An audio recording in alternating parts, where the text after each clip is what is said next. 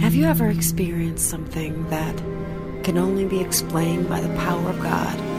Some movement or some group of people so filled with the Holy Spirit that you believe believe all over again that God is real and God is with us. Heaven moving on earth. The Holy Spirit's movement, power, and grace can be learned and experienced like an artist displays their paintings or a dancer performs the steps.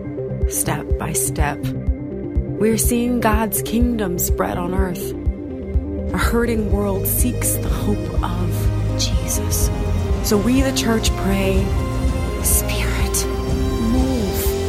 And we, the church, declare a Spirit move. And we, the church, move in step with the Spirit. We are propelled by the power of the living God at work in our midst to bring good news to all people.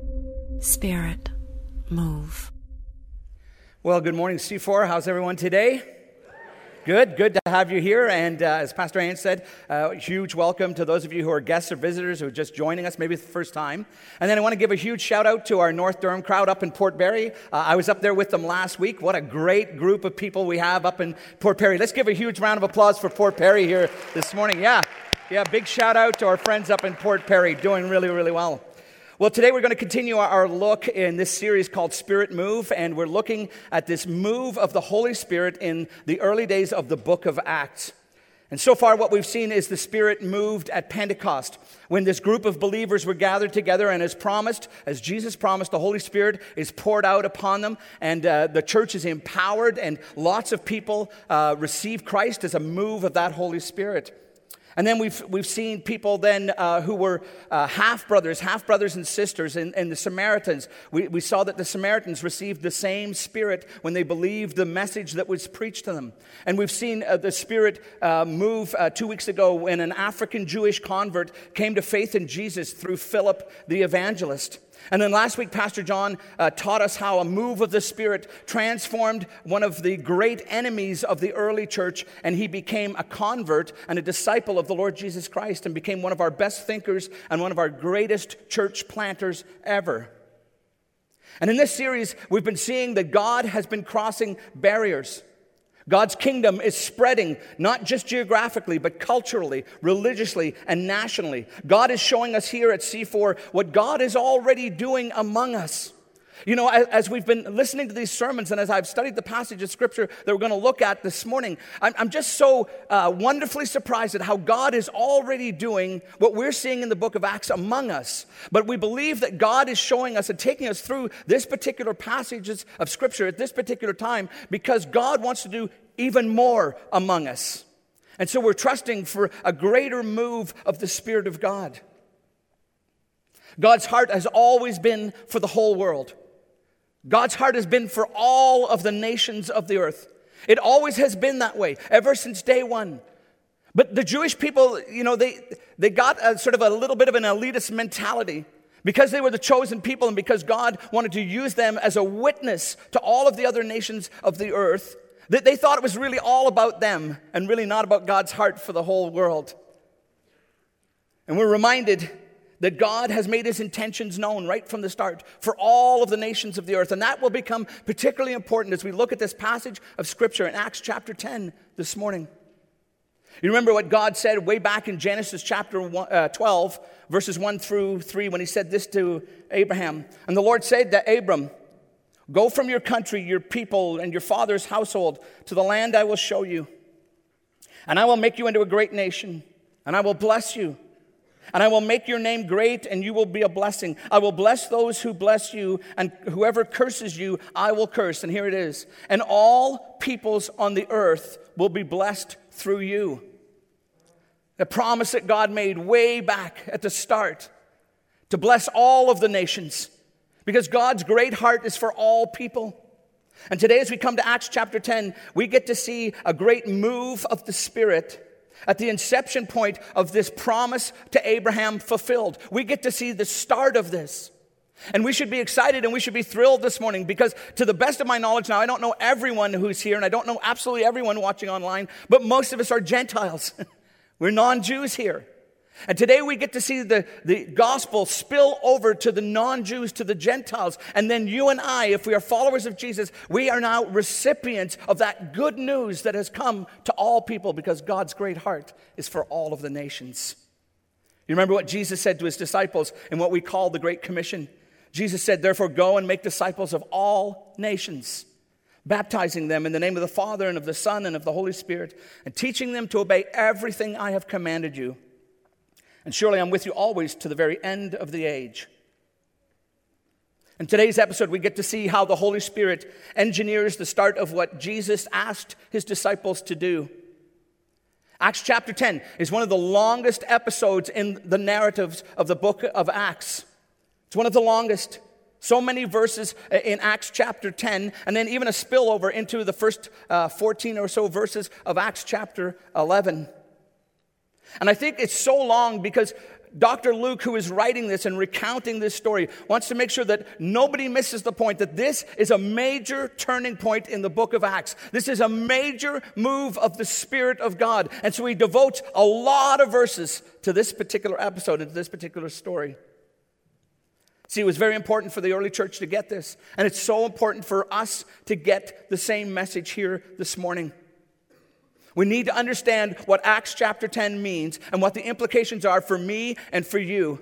And as a church, as we're seeking more and more a move of the Holy Spirit, as we're calling out, as we're crying out, Spirit, move among us. Acts chapter 10 is so important for us because we need to know what to do in light of that great cry and that great prayer that we're uttering. So, as I try to unpack this very long and very important episode, I want us to look simply at three visions. I've tried to just you know, condense it into three visions this morning. We're going to look at Cornelius' vision first and see what God was saying to Cornelius. And then we're going to look at Peter's vision because Peter also has a vision. And what is God saying to us through Peter's vision? And then I want to concentrate at the end on God's vision so that you and I can perhaps capture what God's vision is for his people and for his church.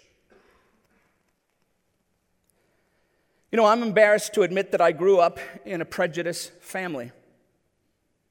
Living in Northern Ireland, we had very, very little exposure to any other cultures. And so I grew up in a family where racial jokes were the norm. I grew up in a family where all of the names uh, of people of color were used and all of the stereotypes were reinforced. So in the year 2000, as an adult, when I had my first opportunity and I was invited to visit the country of India, I was apprehensive about going and visiting that country. There were three huge apprehensions that I had. First, my ongoing hate of vegetables. Because in my mind, that's all Indian people ate was vegetables. And I was like, how do, how do I even survive? Some of my Indian friends are shouting out at me. The second uh, reason I didn't want to go and I was apprehensive about going was I didn't want to get sick. I didn't want to catch something. I, you know, whenever you tell someone you're traveling to an exotic location, they always tell you the horror stories, right?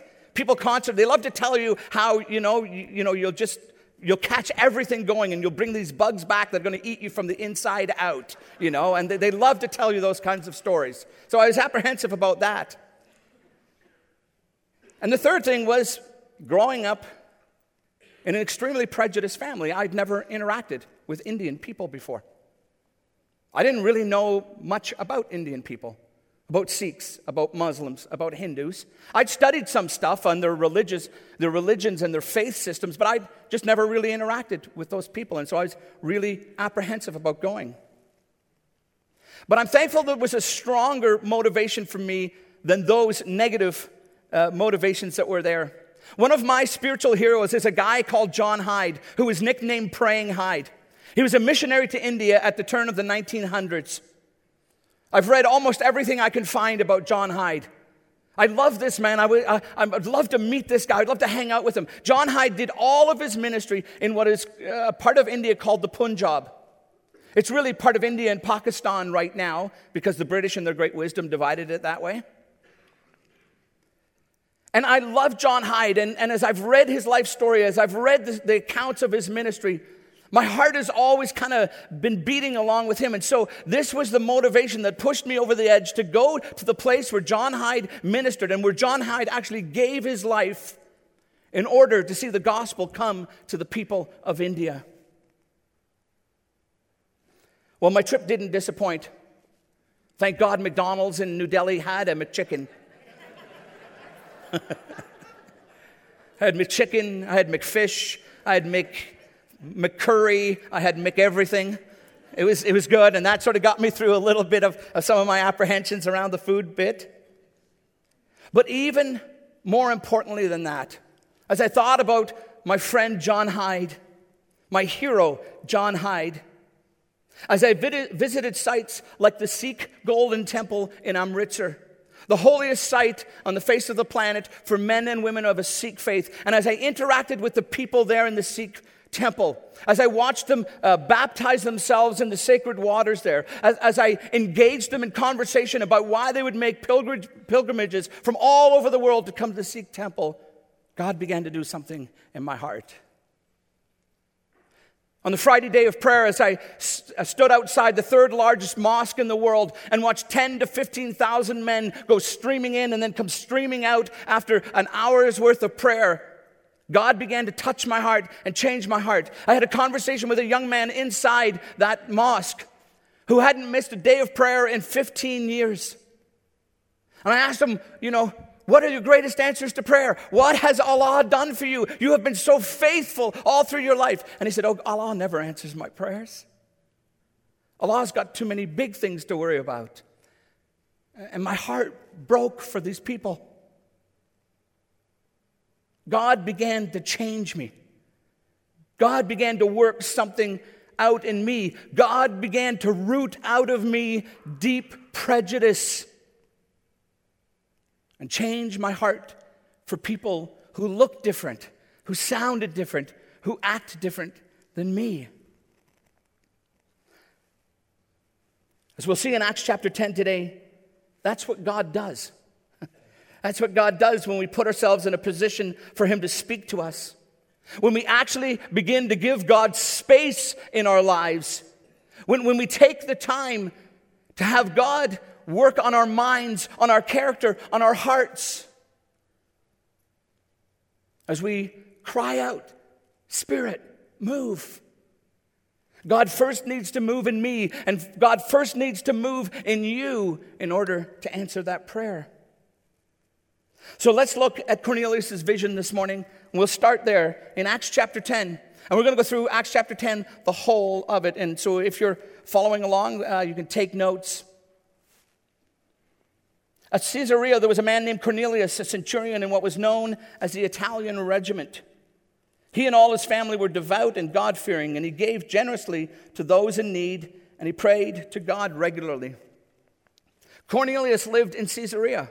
Now, that means absolutely nothing to us. And our great temptation as we approach the scripture would be okay, well, this is just the opening. This is just, you know, just introducing the story. But we have to pause for just a second.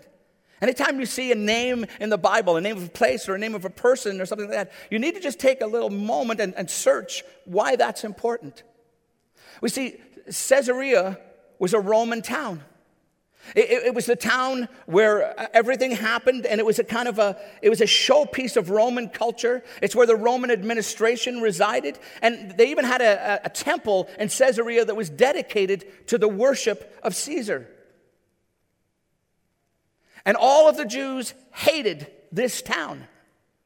This was a despised town. If you were to go up to uh, an Orthodox Jew, a righteous Jew, someone who was seeking to follow after the, the, the, laws of Moses and the customs of the Jewish people, and you said to them, Hey, tell me, have you ever been to Caesarea? They would cringe. Ugh, Caesarea.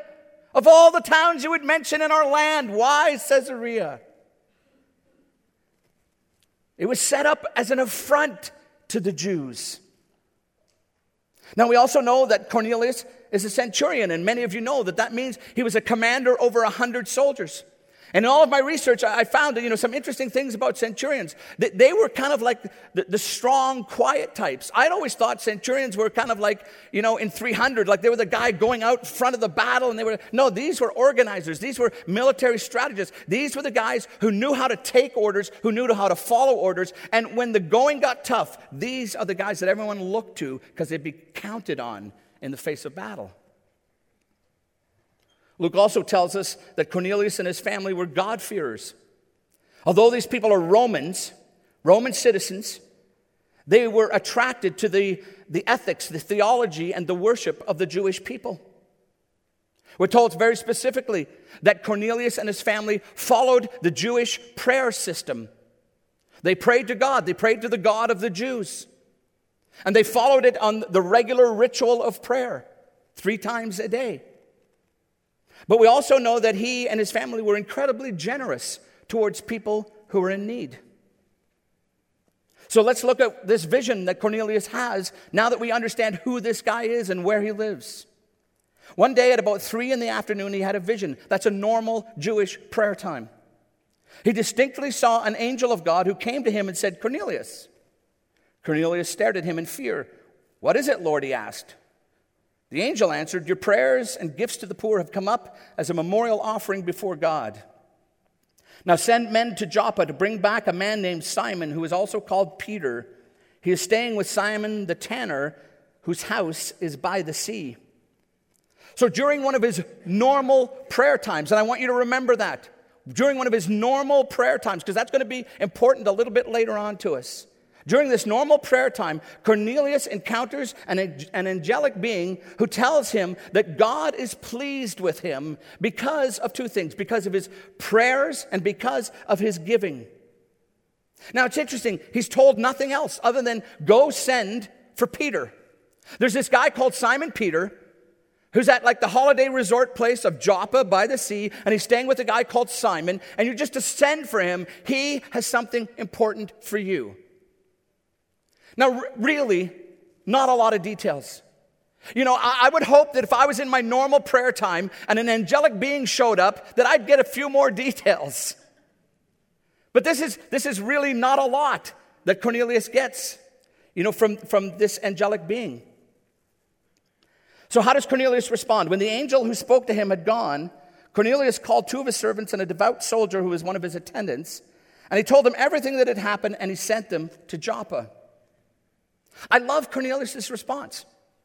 Here is a man who is used to giving orders, and yet we see him immediately being obedient to the little that he knew. You know, he didn't take time to, you know, think about it and ponder it. He didn't go ask his friends, hey, listen, I had this kind of angel visit me, and I was just wondering, what do you guys think about what they said? What do you think I should do in this situation?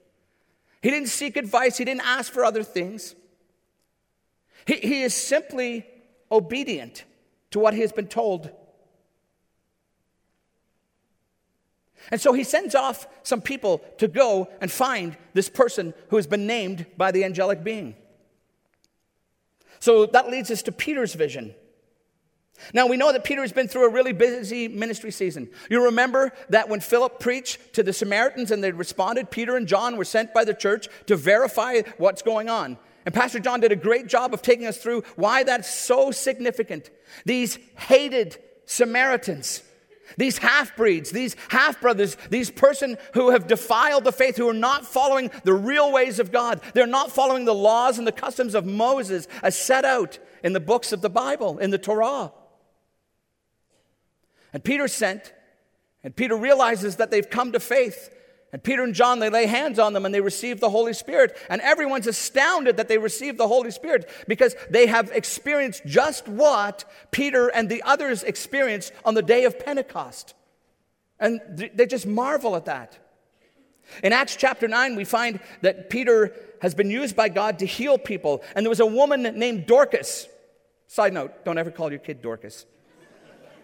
There's a woman named Dorcas. who is doing all kinds of good work in the community, and she dies. And everyone's mourning and everyone's weeping the death of Dorcas. And Peter comes, and God uses Peter in a great move of the Spirit to bring her back to life. And news of this travels all over the region, and, and people are excited and they're coming, and many people are getting healed, and many people are coming to faith in Jesus. And Peter ends up taking, I think, a bit of a break, and he goes to the coastal town of Joppa. And Luke adds this little note at the end of chapter 9 that most of us, again, would skip over very quickly. And that is that he stayed at the house of Simon the tanner. Doesn't mean much to us again. But to Jewish people, this is setting off all kinds of alarm bells for them as they read this encounter of what's going on. Tanners were considered unclean because they worked with the skins of dead animals. They had to live outside the community of faith, and they were despised and rejected by those who saw themselves as religious and righteous.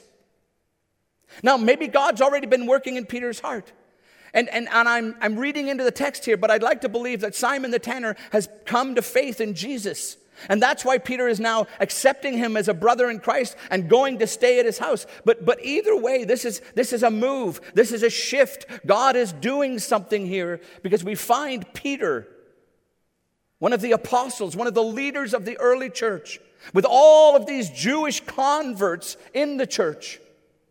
And he's staying at the house of someone who is ceremonially unclean. Well, then look at verses 9 and 10. About noon the following day, as they were on their journey, these are the people from Cornelius, and approaching the city, Peter went up onto the roof to pray. He became hungry and wanted something to eat, and while the meal was being prepared, he fell into a trance. Maybe Peter just wanted to get away from everybody. Like maybe Peter wanted to just spend some alone time after a long, busy season. And it was not uncommon in those days, given the architecture of the buildings, that people would go up onto the roof. There you would get the cool sea breeze, and you would sit under a canopy, and you could just have some kind of alone time, some quiet time from everything that's happen, happening in the house below. Maybe Peter is thinking through the recent activities of the church and how the ministry is growing in ways and at a pace that I don't think any of them ever expected. Maybe Peter is trying to understand what's just happened with the Samaritans. Maybe he's remembering that Jesus said that they would be witnesses in Jerusalem, then Judea and Samaria, and then the uttermost parts of the earth. No matter what's going on in Peter's mind, he's hungry. He's hungry, and while he's waiting for food, he's up in the roof and he decides to take a personal prayer time. So, second time in a passage that we find people taking personal prayer times. If God puts it in a passage twice, we should think that that's important and we should be prepared to kind of grapple with that. But we'll talk about that in a minute. So he's hungry and he's waiting for food. And, and he falls into a trance. And, and the Greek word here that's used for trance is the word that we get our word ecstatic from. Peter has an experience. He has a vision. He falls into a trance. Something happens. He has an encounter up there on the roof by himself. And here's what Peter saw in verses 11 through 16. He saw heaven opened and something like a large sheet being let down to earth by its four corners. It contained all kinds of four footed animals, as well as reptiles and birds. And then a voice told him, Get up, Peter, kill and eat. Surely not, Lord, Peter replied. I've never eaten anything impure or unclean. The voice spoke to him a second time Do not call anything impure that God has made clean. This happened three times, and immediately the sheet was taken back to heaven. So Peter's up there. He's hungry. He's trying to pray. And by the way, have, have you ever done that? You try to pray and concentrate when you're hungry? Doesn't work a lot of times. It's one of the tough things about fasting when we fast. So Peter's up there, and all of a sudden he has this experience, this ecstatic experience, and he sees a large, what looks like a large sheet coming down out of heaven, being let down by the four corners. And when he looks into the sheet, he sees all kinds of animals. And then he's given the command since you're hungry, Peter, don't you love how God uses that? Since you're feeling hungry, Peter, just get up, kill whatever you want, and eat it. And Peter reacts violently because this has got kosher and non kosher animals in it. Now, side note, if you're a note taker, I just want to point out there are no veggies in the sheet. I'm just saying. I'm just saying. So get up, kill, and eat. And, and Peter reacts strongly, and in typical Peter fashion, he, he, re, he responds with a contradiction.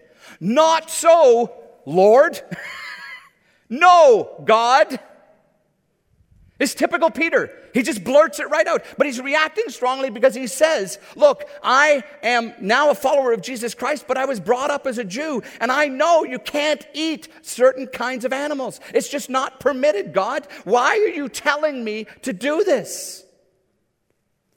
And the voice from heaven says, Don't call any of the animals unclean if God calls them clean.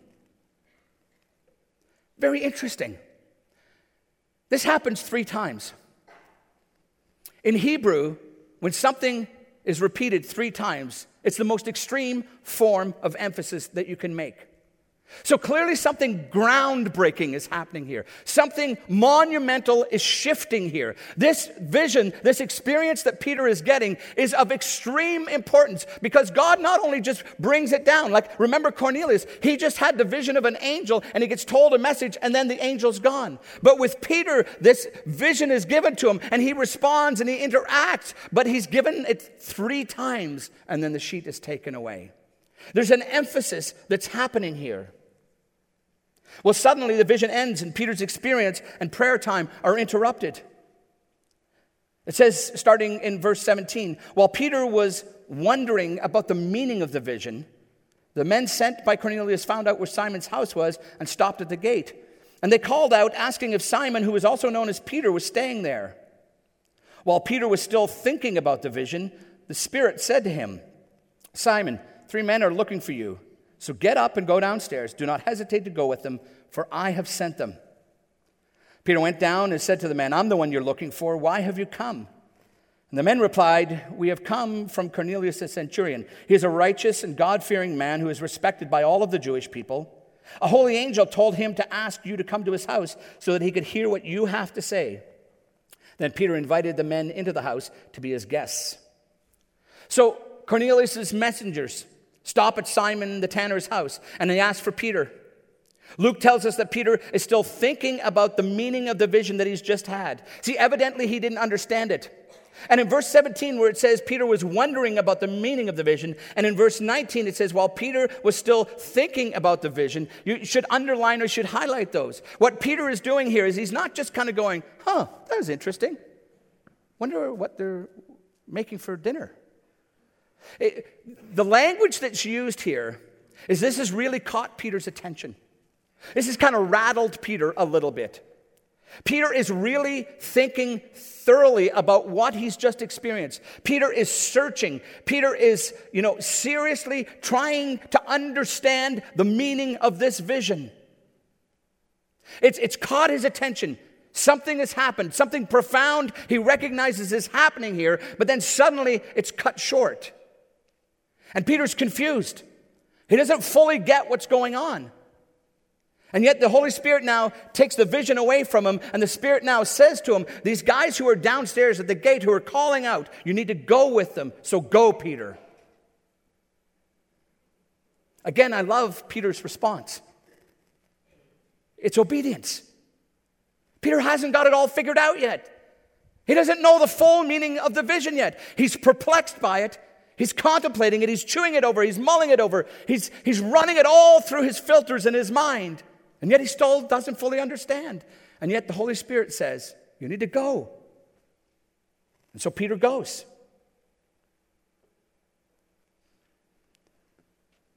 God was leading Peter here. And we need to catch this. Yes, God was leading Peter, but Peter was earnestly seeking after God too. You know, so, so many times I, I, talk to people and they say, Hey, Pastor Dave, you know, how do we know God's will for my life? And so you outlined some of the things that, that, you know, that the church has believed for a long time about, about prayer and about the community of faith, about your spiritual gifts, about some of the passions that God has put into your heart, about reading the scripture, about spending time in community and devotions. And so many times people say, Yeah, yeah, kind of, you know, check, check. I'm doing that kind of stuff. But there needs to be this earnest seeking after the things of God, an unreserved seeking after the things of God for your life.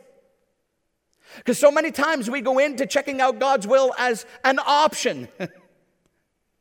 if it's what I like, if it meets all of my check marks, then sure, I'm, I'm, I'm wide open to God's will. But what if it completely turns your life around? What if it changes absolutely everything that you've ever believed or ever thought before? Earnestly seeking God's will. And when people earnestly seek after God's will, the scripture is clear. They will find it and they will find Him. We see this with Peter and Cornelius in this passage. Well, then finally, this morning, I want to look at God's vision. This, I believe, is what God is trying to communicate to us through the scripture. After some food and a night of rest for Cornelius' messengers, the group returns to Caesarea. Starting in verse 23, the second half of verse 23. The next day, Peter started out with them, and some of the believers from Joppa went along. The following day, he arrived in Caesarea. Cornelius was expecting them and had called together his relatives and his close friends. As Peter entered the house, Cornelius met him and fell at his feet in reverence. But Peter made him get up. Stand up, he said. I am only a man myself. While talking with him, Peter went inside and found a large gathering of people. And he said to them, You are well aware that it is against our law for a Jew to associate with or visit a Gentile. But God has shown me that I should not call anyone impure or unclean. So when I was sent for, I came without raising any objection. May I ask, why have you sent for me? In keeping with the practices of the early church, you see this throughout the early church, Peter starts out and he takes along some other believers with him. And when they arrive at Cornelius' house, they find this large gathering. Cornelius is full of anticipation.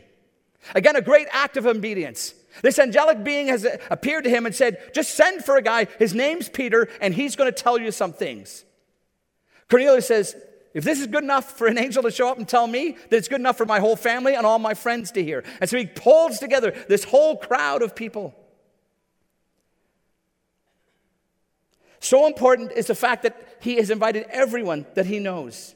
Now, I just love how the Spirit moves and orchestrates opportunities for evangelism, don't you?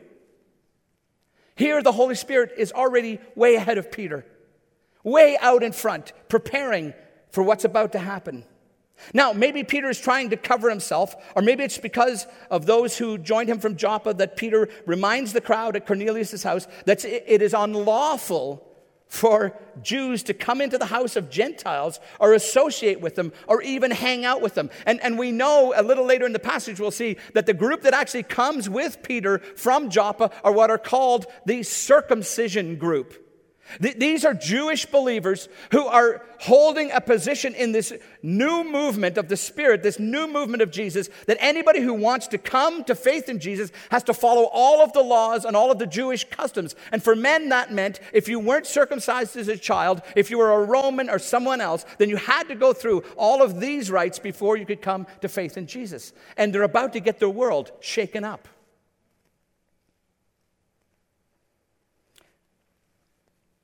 But Peter goes in, and, and I'm sure Peter's struggling a little bit because remember, he's still processing the vision, and we're only like a day and a half afterwards.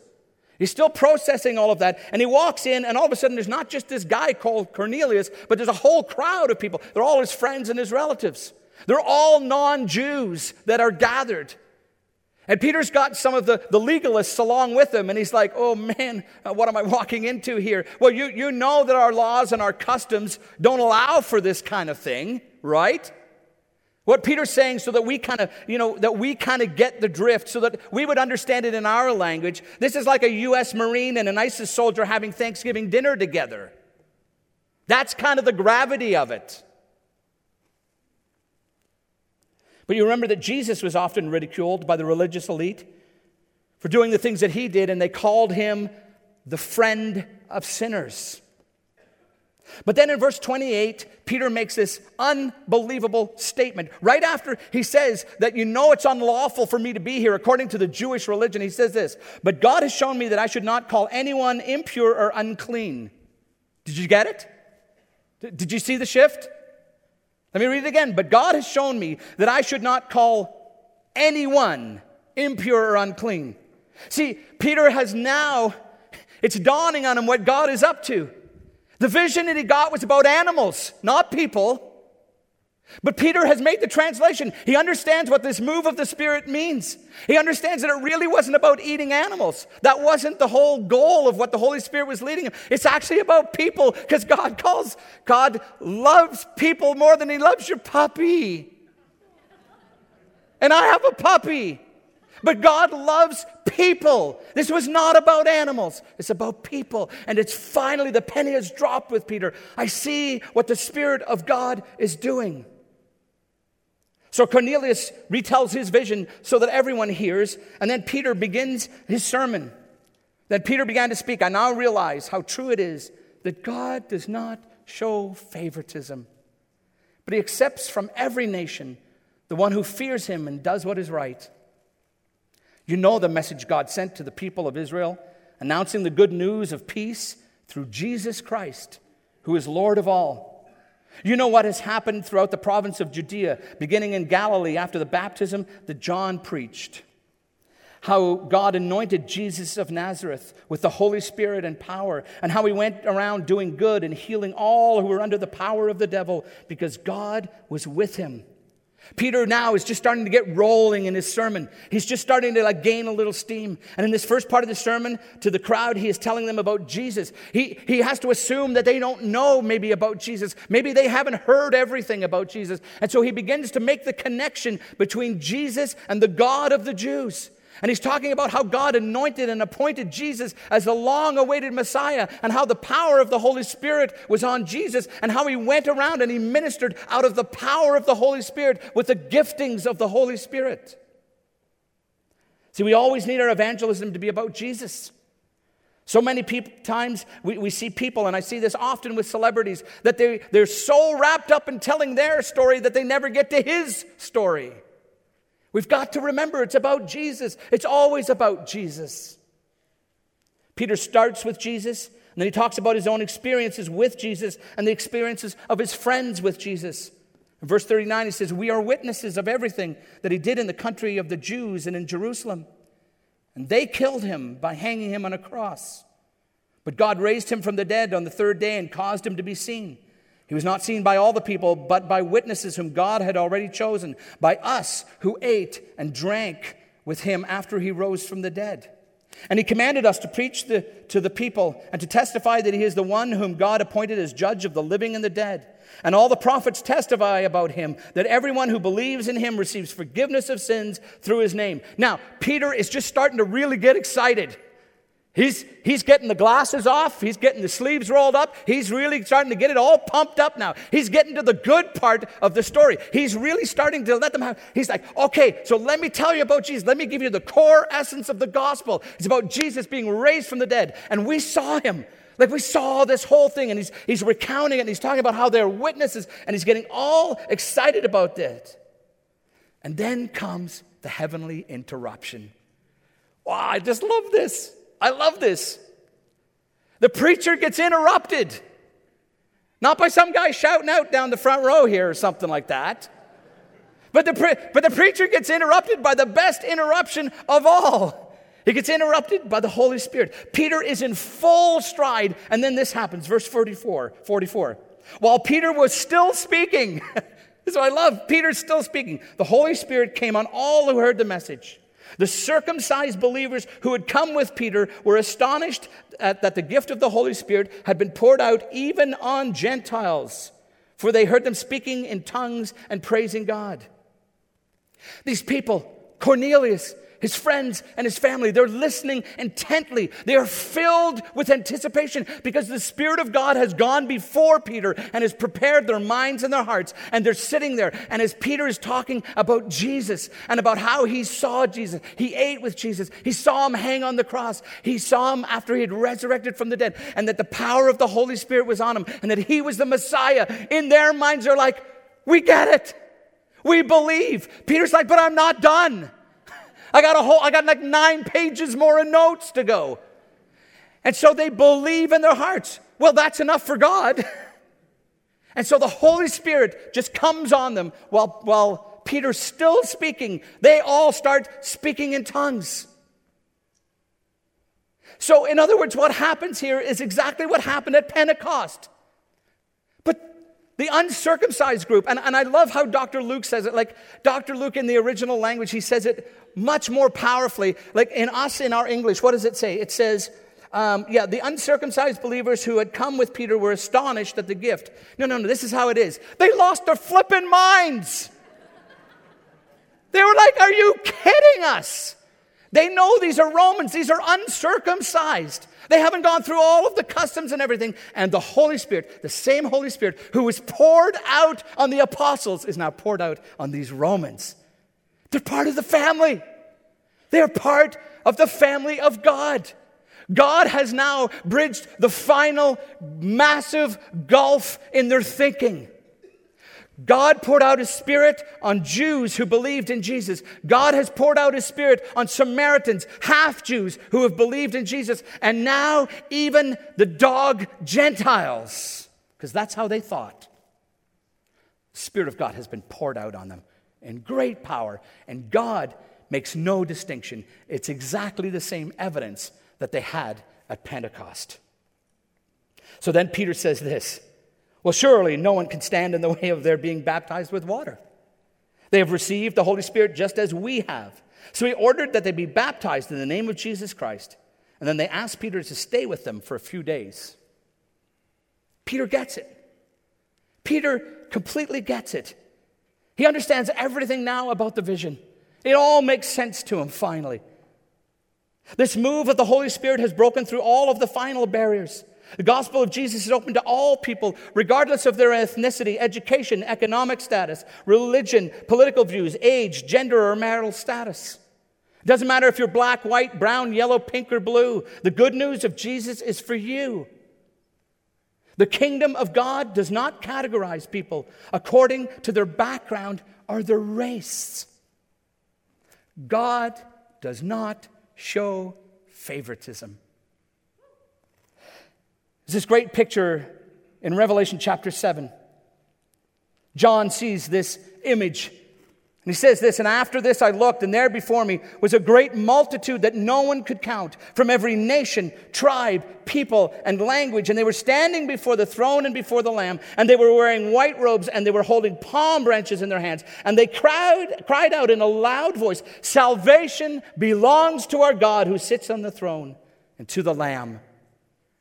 Every nation, every tribe, every people group is welcome in the family of God, in the kingdom of God. So, what should we learn and how, C4, should we respond? Let me throw out three things for us to grapple with. The first one is this we need to think about repentance for favoritism and prejudice. In verse 28 and verse 34, these, these words, you know, God has shown me that anyone he calls clean, we can't call unclean. And in 34, he says, I now know that God does not show favoritism. You know, here's a, a little exercise that we can do, and I encourage you here and up in North Durham. Close your eyes for just a second. And with your eyes closed, just simply say, God, is there any group? Is there any people? Is there any ethnicity? Is there any economic status? Is there a gender? Is there an age group? Or those of a marital status?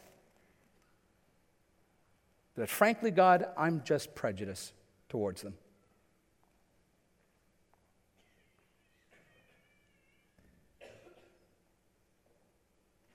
See, this passage reminds us, you can open your eyes. This passage reminds us that Peter and those with him were filled, filled with generations of prejudice. And God just blew it away in a moment. And one of the things that we need to remember as a church, because God is moving here at C4 and is doing wonderful things. And for, for all of this mosaic of a congregation, I am so thrilled that we are a mosaic. I love what all of our nationalities and backgrounds and colors bring to the whole. I'm so thrilled and excited to be one of the pastors here is involved in what's going on. But if God's going to bring more and more of the nations to our doorstep, then we have to root out prejudice in our own hearts and in our own lives. How's it going to be when you come to C4 on Sunday morning and there are stacks of shoes outside? Because for some people in their background, walking into this holy place, you can't wear shoes. How's it going to be when you look around and you can't see what's going on in stage because the guy's turban is so big in front of you that you have to move? How are you going to feel about that? And we could go on and we could go on. But we need individually and corporately to root out any form of prejudice that exists. The second thing that I would say this passage uh, pushes us and demands of us is that we need to grapple with the unknown and the uncomfortable. Often our stubborn hearts can close our minds to the things that God wants to do in us and through us.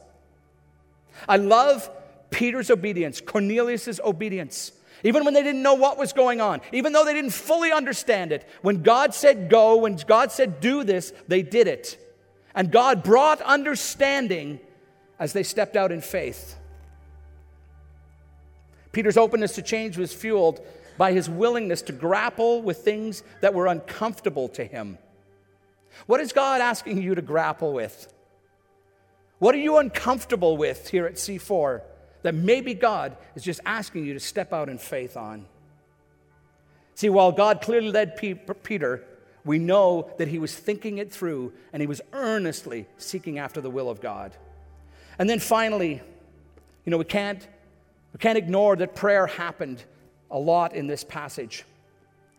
Seeing and hearing God speak when we pray is one of the things that we have to see and observe in this passage. In Cornelius, in Peter, in the early church in Acts chapter 2 and in Acts chapter 4.